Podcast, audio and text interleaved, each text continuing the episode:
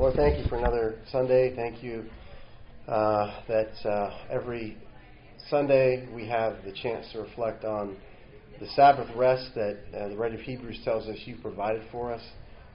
Uh, there's, there is, there remains a Sabbath rest for the people of God that your Son secured through his atoning death and his resurrection. Uh, help us to look forward to that and rest in that every Sunday.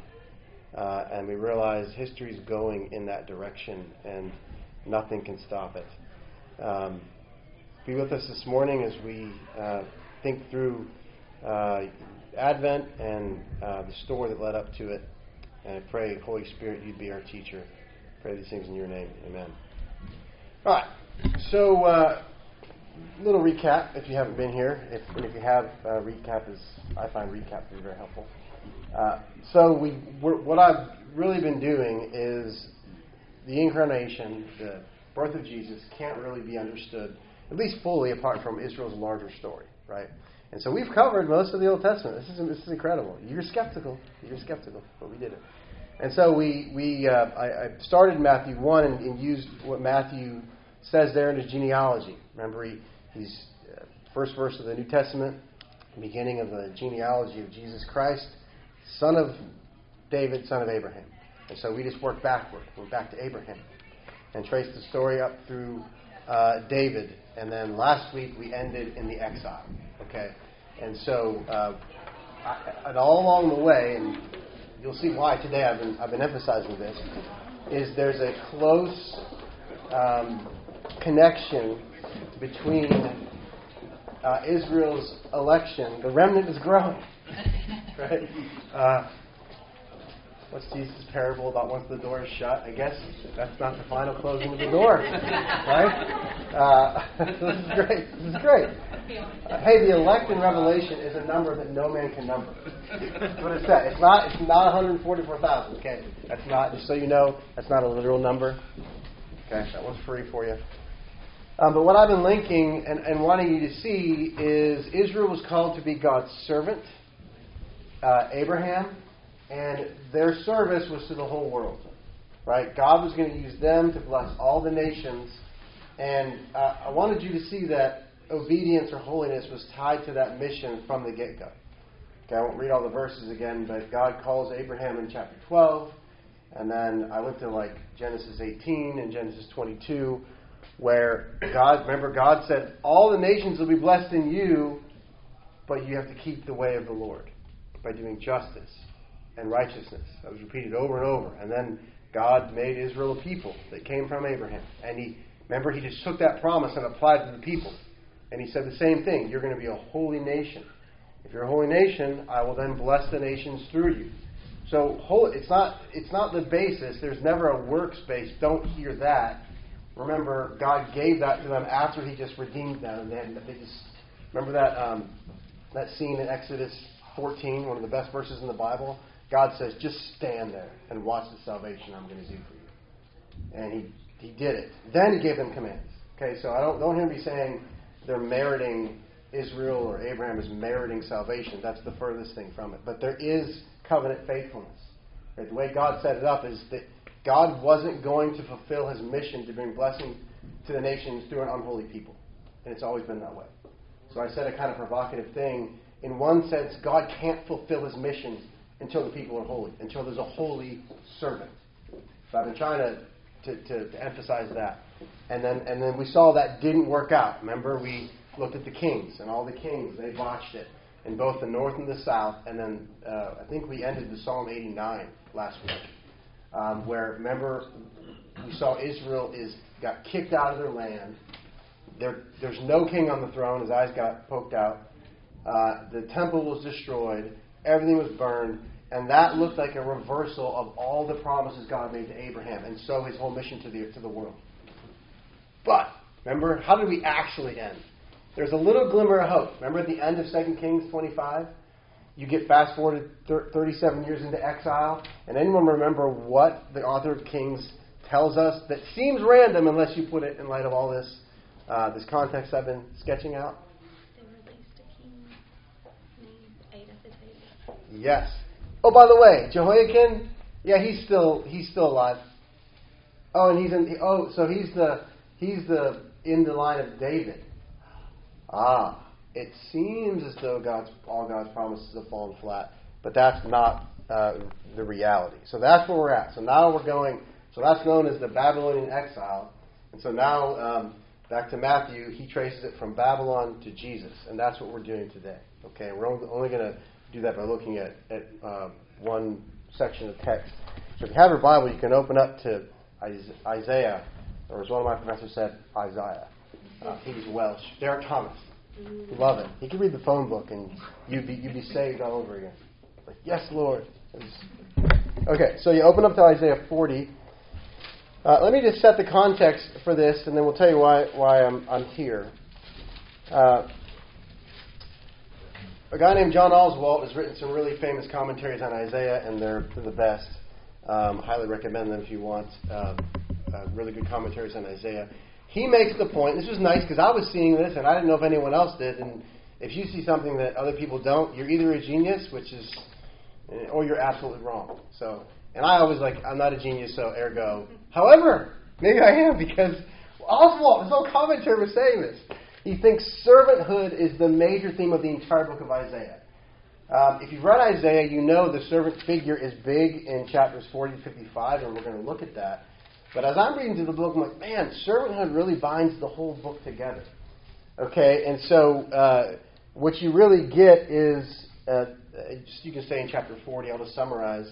The first half of the book, it becomes very clear that Isaiah is evoking the whole story I just talked about in the first, especially the first five chapters, Israel was called to be holy, and they utterly failed that mission. So Isaiah's really the, the rest of the book from chapter 39 onward is how does that Israel, or I guess this Israel, the sinful, unholy Israel who botched their mission, become that Israel? How, how do they become requalified for service again? Uh, for the, the, God's plan A. How, how in the world that things are so bad? How does that all happen? And uh, as I mentioned, the, the chapter 40 55 really answers that question. We're going to look at one aspect of that answer that links up with uh, the focus we've been having uh, in the last couple uh, uh lessons. And so that's really this enigmatic servant figure that shows up in Isaiah 40 uh, to 55. Um, if you've read, has anyone read through the whole book of Isaiah? And you get to chapter 40, you're like, what the heck just happened? so, you know, the first 39 chapters are set in the context of the 8th century. That's when Isaiah uh, lived. And it's so, yeah, 740s ish. Then all of a sudden in chapter 40, you're thrust forward into the Babylonian exile, like a couple hundred years. And without any, this is why people find the prophets so hard to understand, without any warning. Okay? There kind of was a little bit of a warning, which I'll talk about in a second. But um, there's a dramatic shift at chapter 40, and the perspective, in fact, uh, you can look at the end of chapter 39 because there is a hint. Uh, the end of chapter 39, I referenced this last time, it was King Hezekiah, uh, one of the only, quote, good kings in our. Remember, he was known for his trust in God. But this was not his highest, his best point here. Uh, I'll just read a couple verses uh, starting in chapter 1. Uh, at that time, Merodach Baladan, son of Baladan, if you're looking for baby names, right? It's a lot of good ones. Uh, he sent letters and a present to Hezekiah. He heard he'd been sick and recovered. And Hezekiah welcomed him gladly. And he showed him the treasures and basically everything in the house of the Lord. Then, verse 3, Isaiah the prophet comes to Hezekiah and he says, What are you doing? Uh, where did they come from? Uh, what do these men say to you? And Hezekiah said, They've come from a far country from Babylon. Okay. So we do get a hint uh, as, as to where the book is going. What have they seen? Hezekiah said everything. There's nothing they didn't see. There's nothing I didn't show them. Then Isaiah said to Hezekiah, Hear the word of the Lord of hosts. Behold, days are coming when all this in your house, all your fathers have stored up to this day, shall be carried to Babylon. Nothing shall be left. And some of your own sons who will come uh, from you, who your fathers shall be taken away and become eunuchs in the palace of the king of Babylon. And Hezekiah said to Isaiah, I love this, one of the funniest lines in Scripture. The, the word that you said is good. For he thought, there'll be peace and security in my days. Sucks to be them, but it's going to be good in my time. So, uh, so the, from a literary perspective, uh, Isaiah is telling you that he's saying exile is going to come, and then you're thrust into it uh, in the very next line. So, chapter 1 Comfort, comfort my people, says your God. Speak tenderly to Jerusalem.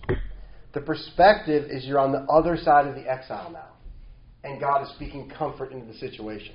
If you don't know that, you're not going to understand. In one verse, you've gone through the entire exile, and now God is saying, that's not the final word. Comfort, comfort. Okay? So that's, that's I just got to tell you the context of chapter 40. And uh, the Babylonian, as I, as I noted, this catastrophe raised all kind of questions. Um, had God been defeated by the Babylonians and their gods? Because you probably know when a nation defeats you in the ancient world, that means their God defeated your God. And so this is one of the things that's in their head. Also, uh, perhaps Judah's sin has put them out of the reach of God's grace and has caused God to revoke their election. Like we've, you know, we know you're gracious, but perhaps, you know, doing this, this these sins over and over, it's God's final like that's it. You know, you've committed the unpardonable sin. Uh, uh, has, and more to our purposes, has Israel's sin or Babylon's defeat nullified God's vision of servanthood for the nations. That is, that, that maybe God's going to do a plan B and reach the nations some other way, not through Israel anymore. These are the questions as you're, as you're sitting in exile, you're thinking, right? And so, in, into this dark situation come Isaiah 40 to 55. So you've got to read these chapters at literally their, their lowest point, right? Because what, what do they need to know? A couple things, right? You, you need to know God is able to rescue you. I mean, imagine someone probably knows this. Is it in the British Museum? They've reconstructed the Ishtar Gates of Babylon. Someone probably knows. Is that where it's at? I think it is. I mean, imagine being carted through the mighty Ishtar Gates of Babylon. Just go look, look it up later. Uh, and, or I guess you could do it now. You have your phone. That's the students do in class. I always, I'm like, why did I say that? Because then everyone goes to Google and looks up. But being, you know, carted through and walking through and looking up there and, oh my goodness, thinking that Marduk has defeated Yahweh. Right? So you need to know that God is able. But I think, and if you're more like me, this is what I have no doubt that God's able to deliver me. I doubt that He actually wants to. Right? That, that He that I know you're able, but it's like He just kind of puts up with me. So they need to know God's able and He wants to. And that's what makes these chapters so incredible.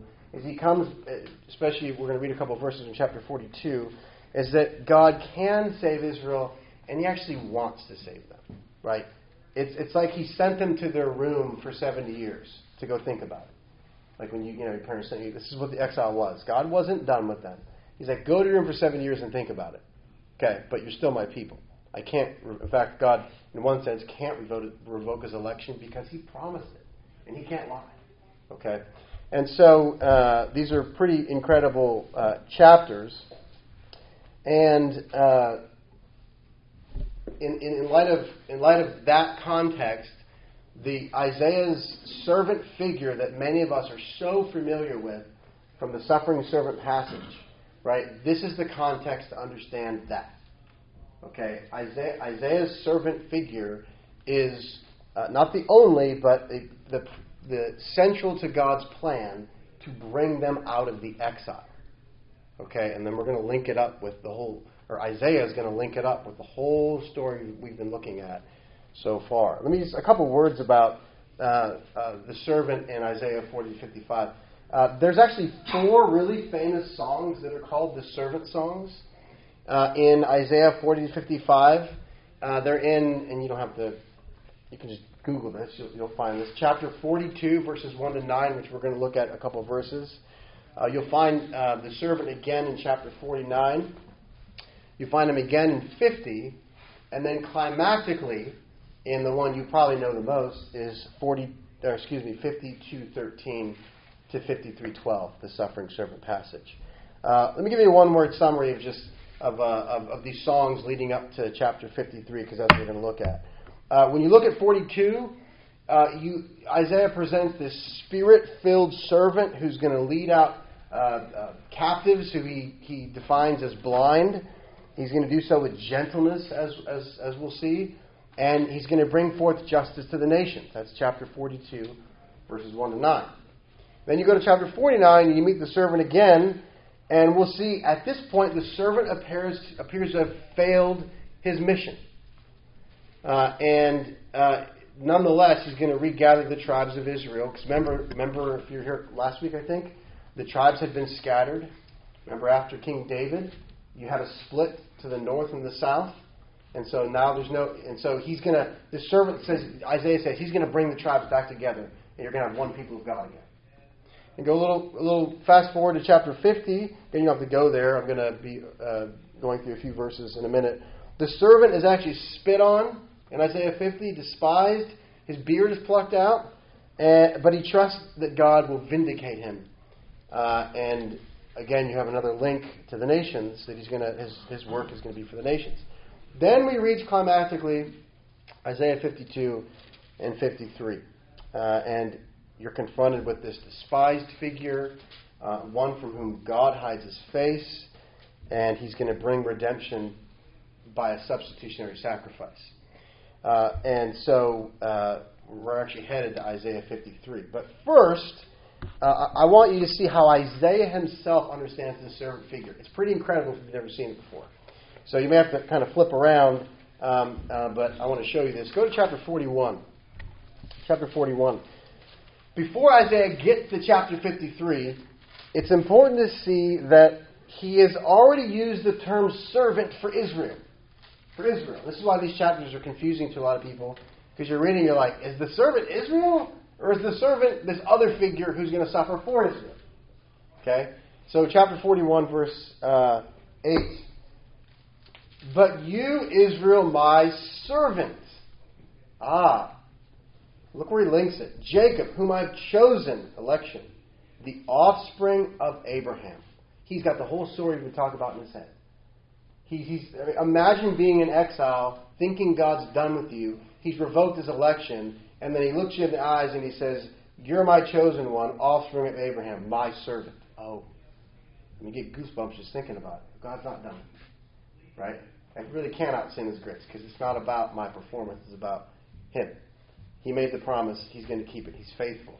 So he looks him in the eyes, Israel, my servant. But what I want you to see is this clearly refers to the nation, the word servant. Okay? Uh, and notice again how he, Isaiah, he, he links Israel's role as God's servant to their being the offspring of Abraham. Genesis 12. That's crucial. Okay, that's absolutely crucial for understanding the servant's mission in these chapters. Okay, so he first, and, and as you read these chapters, you can count it up. He uses the word servant of Israel a ton of times. Okay, and so uh, we get to chapter 42, though, in other places,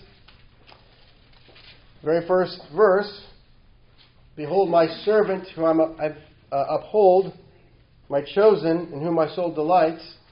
I put my spirit on him, and he'll bring forth justice to the nations. And we're going to look at a couple verses later. But as you're reading these other chapters, you're like, this, this servant figure can't be Israel. I'm like, what did Isaiah? Why did he use the same name for both of them? Right? So there's a there, there, if he's using the same name, servant for both Israel and this other figure who's going to act on Israel's behalf, there must be a close relationship between them. Or else, why use the same term? So, as a reader, you're supposed to be thinking, why is using the word servant for this individual redemptive figure and then for the, the nation uh, as a whole? Okay, there must be some connection between their identity. Uh, and this, this is a fun exercise. You can read through these chapters and notice how the same language will be used of both. Israel's a servant, and then uh, uh, this individual servant figure. Like they're both chosen by God, um, uh, they're both upheld by the right hand of God, uh, they're both called to be witnesses to the nations. And so you're, he's, he's doing this on purpose because they're, they're wanting you to think the, the connection between them. So there's deliberate continuity between Israel as a servant and this servant figure. But, in fact, there's so much continuity that the traditional Jewish interpretation uh, is that it only refers to Israel. Uh, this is a, a big. Uh, they, they, they, say even even the suffering servant passage, they say refers to Israel as a nation. They say Israel. If you read a, a Jewish study Bible or something, you will find that they think that Israel is suffering. That their suffering brings benefit to the nation. So the, the, the nation suffers as a whole, and then that is how how uh, um, blessing goes out to, to the nations. And so so they would deny there's an individual figure, but as we see when we get there, it, it, it, that that reading just doesn't doesn't quite work. Uh, so these chapters, the dominant message is one of comfort, but uh, Isaiah also highlights the fact that Israel has failed their mission. Stay in chapter 42, go down to verse 18. Referring to Israel as a nation, look at what he says. Chapter 42, verse 18. He says, Hear you deaf, look you blind, that you may see. Who is blind but my servant? So this is referring to the nation. Or deaf, as my messenger whom I sent. Who was blind as my dedicated one, or as blind as the servant of the Lord? He sees many things, but he doesn't observe them. His ears are open, but he does not hear. Maybe you guys have said that to your kids sometime, right? Uh, uh, the Lord was pleased for his righteousness' sake. Uh, verse 24 Who gave up Jacob to the looter, referring to the captivity of Babylon, and Israel to the plunderers? Was it not the Lord against whom we've sinned, in whose ways we wouldn't walk, in whose law we didn't obey? So he's highlighting the fact that Israel failed their mission. Exactly what we've been saying. Now, the context of this is crucial of, of these verses because it comes immediately after a passage that we started to read about another servant. Okay, it's the end of the same chapter. So flip back again to the beginning of the same chapter. So what I just read comes almost immediately after this remarkable description of the character and mission of this servant figure. And as I mentioned, you're supposed to think with, about the relationship between the two. Um, Israel is spiritually deaf, they're blind, they're separated from God, they can't restore themselves back uh, to God, and uh, let alone requalify themselves for service. And so, what they, what they need at this point is not just need a couple things. They need to be brought back to the land geographically, right? Because they're in Babylon. Um, we know if you go, you don't have to turn there, but chapter 45, verse 1 says Cyrus of Persia is going to do that. He's going to restore Israel politically and geographically. And in 539 BC, in fact, that's what happened. Cyrus of Persia uh, made a, an edict that uh, the uh, Judeans could come out and go back to their land. Now, he had his own purposes in view, but God was behind that, bringing the people out of exile. But they also need, to, and more fundamentally, really, be brought out spiritually. Because what's going to happen if you just take the very same people out and put them back in the land? They might be obedient for a while, but they're just going to, they're just going to, you know, can take the people out of Bab- uh, out of Egypt, and but not the Egypt out of the people or whatever. They're just going to be the same thing's going to happen. There's, their sins need to be atoned for. Their hearts need to be changed. So that's even more fundamental. So they need they need to all of that's important. This all of that's in Isaiah's vision. Okay, Cyrus fulfills the one. Who then is going to bring them out from Egypt, or excuse me, from exile spiritually? Well, it's this enigmatic servant figure we meet at the beginning of chapter 42. Uh, uh, this is why, and look at as his mission begins to be described. Uh, very famous verses, chapter 42, verse 3 A bruised reed he will not break, and a faintly burning wick he will not quench. And so um, these are images of bruised reed, a smoldering wick. These are images of Israel in exile.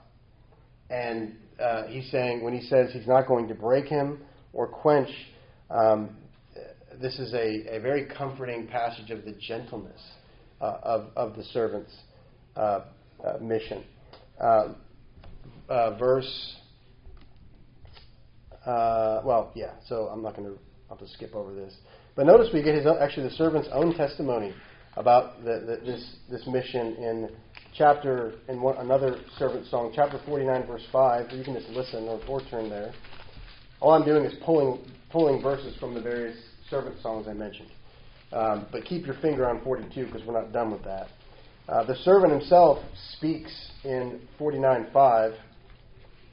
Now the Lord says, He who formed me from the womb to be his servant, to bring back Jacob to him, Israel, that Israel might be gathered to him. For I am honored in the eyes of the Lord, and my God has become my uh, strength. So the servant himself realizes that his his goal He formed me to be his servant. Why? To bring Jacob back to him. So this is exactly what the servant is going to do. Uh, but what's the goal and purpose of the restoration that the servant is going to bring? And this is where an interesting twist enters the story that a lot of people don't realize is actually in Isaiah. You know it's in the New Testament, and I don't want you to jump to Jesus too quickly, but it's actually there in Isaiah uh, first. The servant appears to have failed his mission, even in Isaiah.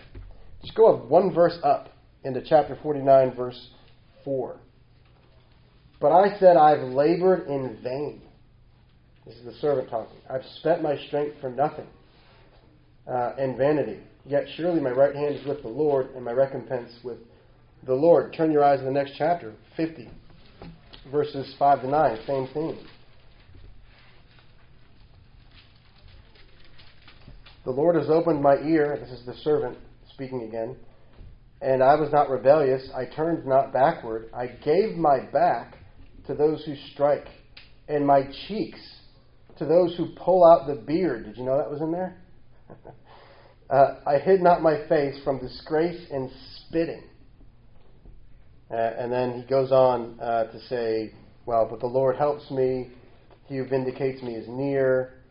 Uh, who is my adversary? Behold, the Lord helps me. Who will declare me guilty? Etc., etc. So the servant uh, appears to have failed his mission. And it's interesting because the, the response that God gives to this isn't quite what you would expect. He actually entrusts the servant with an even greater mission. What? That's, that's not what I. That's kind of unexpected. In fact, um, I know we're jumping around, but back to 49, 5 to 6. In the context of the servant appearing to have failed his mission, we read, and I stopped because I want, ahead of this verse in verse 6, he says, is it too light a thing you should be my servant to raise up the tribes of Jacob and bring them back, the preserved of Israel back? So that's, that's too small of a thing. He goes, But you're really going to do something greater than that. I will make you as a light for the nations, that my salvation shall reach the ends of the earth. So, in light of what we've been talking about the past couple of weeks, when you hear God looking at this servant figure, and he's saying, You're not just going to redeem my people, but you are going to, quote, I'm going to make you servant uh, as a light for the nations, that my salvation might reach the ends of the earth. What are you thinking about when you hear that, or should you be thinking about? Light to the nations, ends of the earth. What, whose, what mission should you then connect the servant's mission to? Light to the nations. You've heard this language before. Ends of the earth. Who else did God tell that He was going to bring blessing to the nations and the earth through? Who said it? You said Abraham? Yeah. No, yeah, Abraham. Yeah, yeah, I didn't know. I thought I saw it. I was trying to, I was trying to give you credit, make you look yeah, really good. Yeah, yeah. Abraham. Brilliant answer. Brilliant. Yes, exactly. Yes. And so what you're seeing is now you're making this connection. God is not turned from plan A. That is still his plan. But who's going to fulfill it now? The servant. God's first servant, Israel, failed. God's like, my plan is going forward. I'm going to send another servant, and he's going to fulfill the mission. My plan is like a freight train, and no one's getting in the way of that. So I want you to connect the servant in Isaiah with this large, with the whole larger redemptive plan that goes from Genesis all the way to exile, because this is the significance of the servant's mission.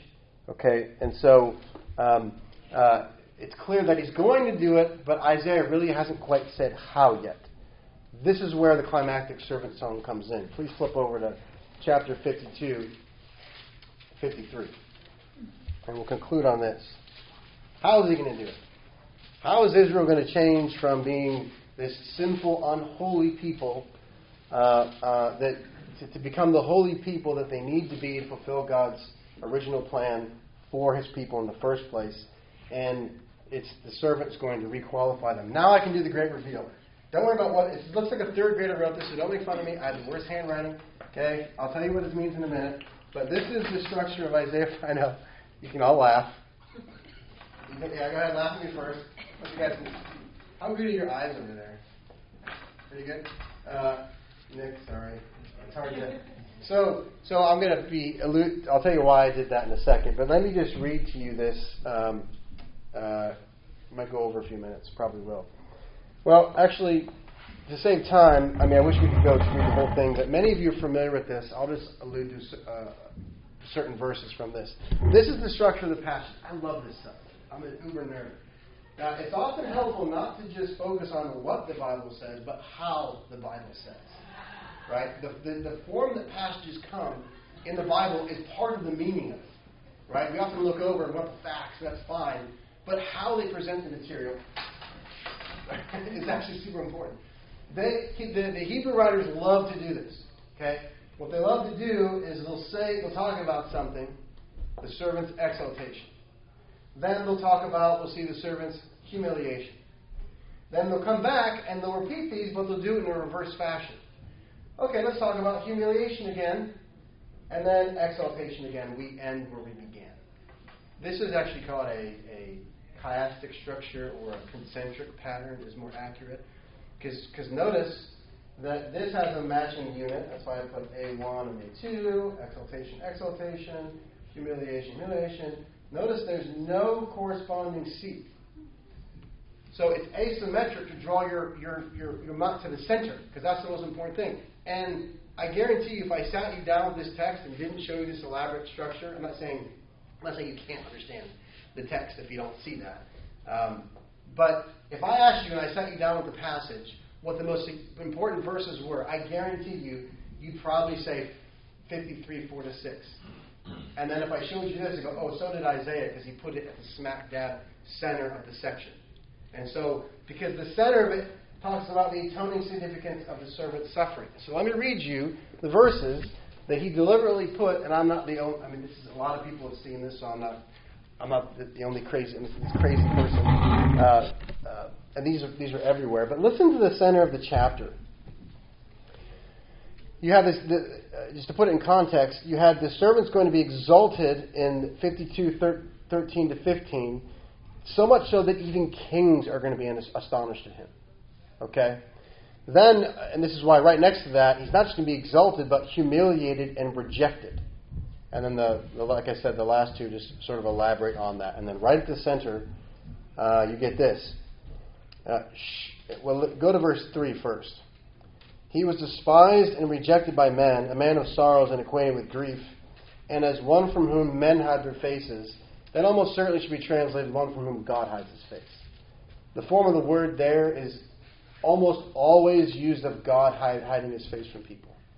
Okay, uh, but what you can't do on translations when people are used to reading it a certain way, if you change it, guess what's going to happen? You know, grandma is going to is going to send in a message to the ESV saying, "Why did you change my passage? I memorized it in a certain way." So I'm going to read it that way. He's a man of sorrows, acquainted with grief, and one from whom God hides his face. He was despised, and we esteemed him not.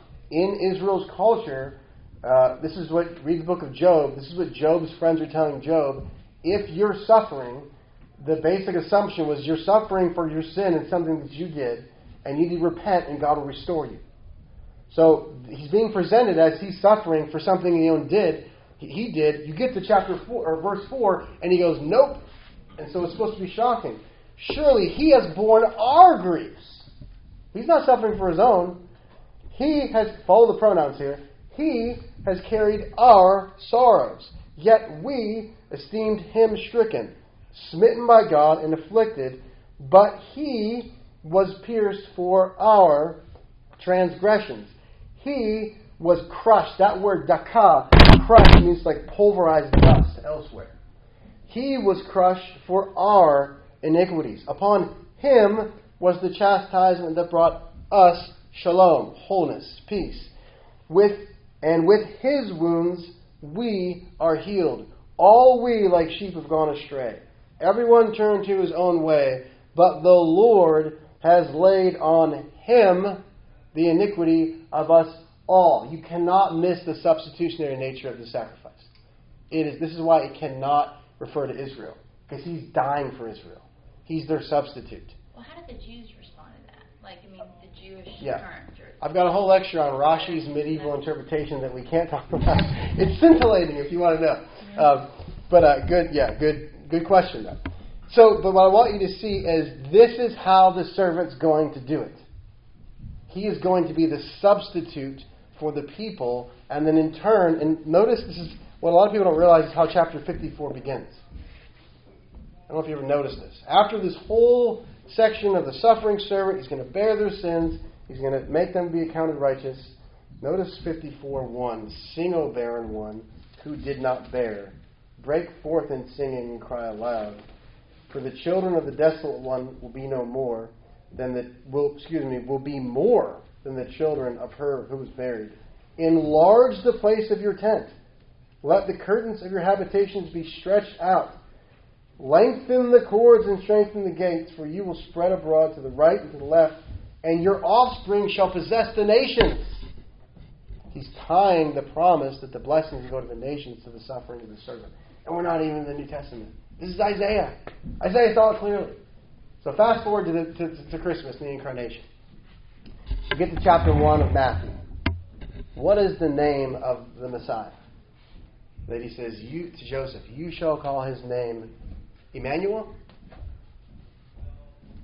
It's a good Bible trivia question. Almost a lot of people I get him. He doesn't say his name will not be Emmanuel. What is his name?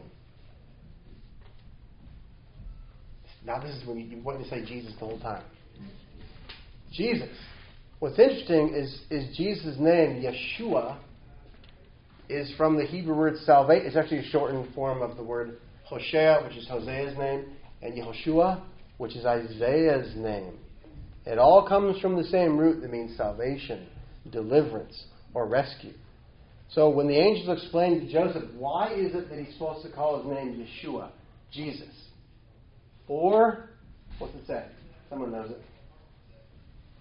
He will save his people from their sins. His name tells you what his mission is. And Jesus himself understood his mission this way. Maybe you look at this verse differently. A lot of us know Mark 10:45. Jesus says, "I didn't come to serve, or I, I didn't. I came not to be served, but to serve and give my life as a ransom for the many." Servanthood and suffering. Jesus saw himself to be Isaiah's servant. So when you're celebrating Christmas or the, the incarnation, um, think I get chills thinking about it. Think it. Think, keep that whole story in mind.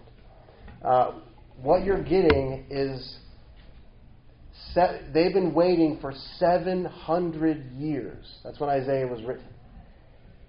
And finally, this guy from Nazareth, who's a carpenter, gets up, and they're like, "This is the servant.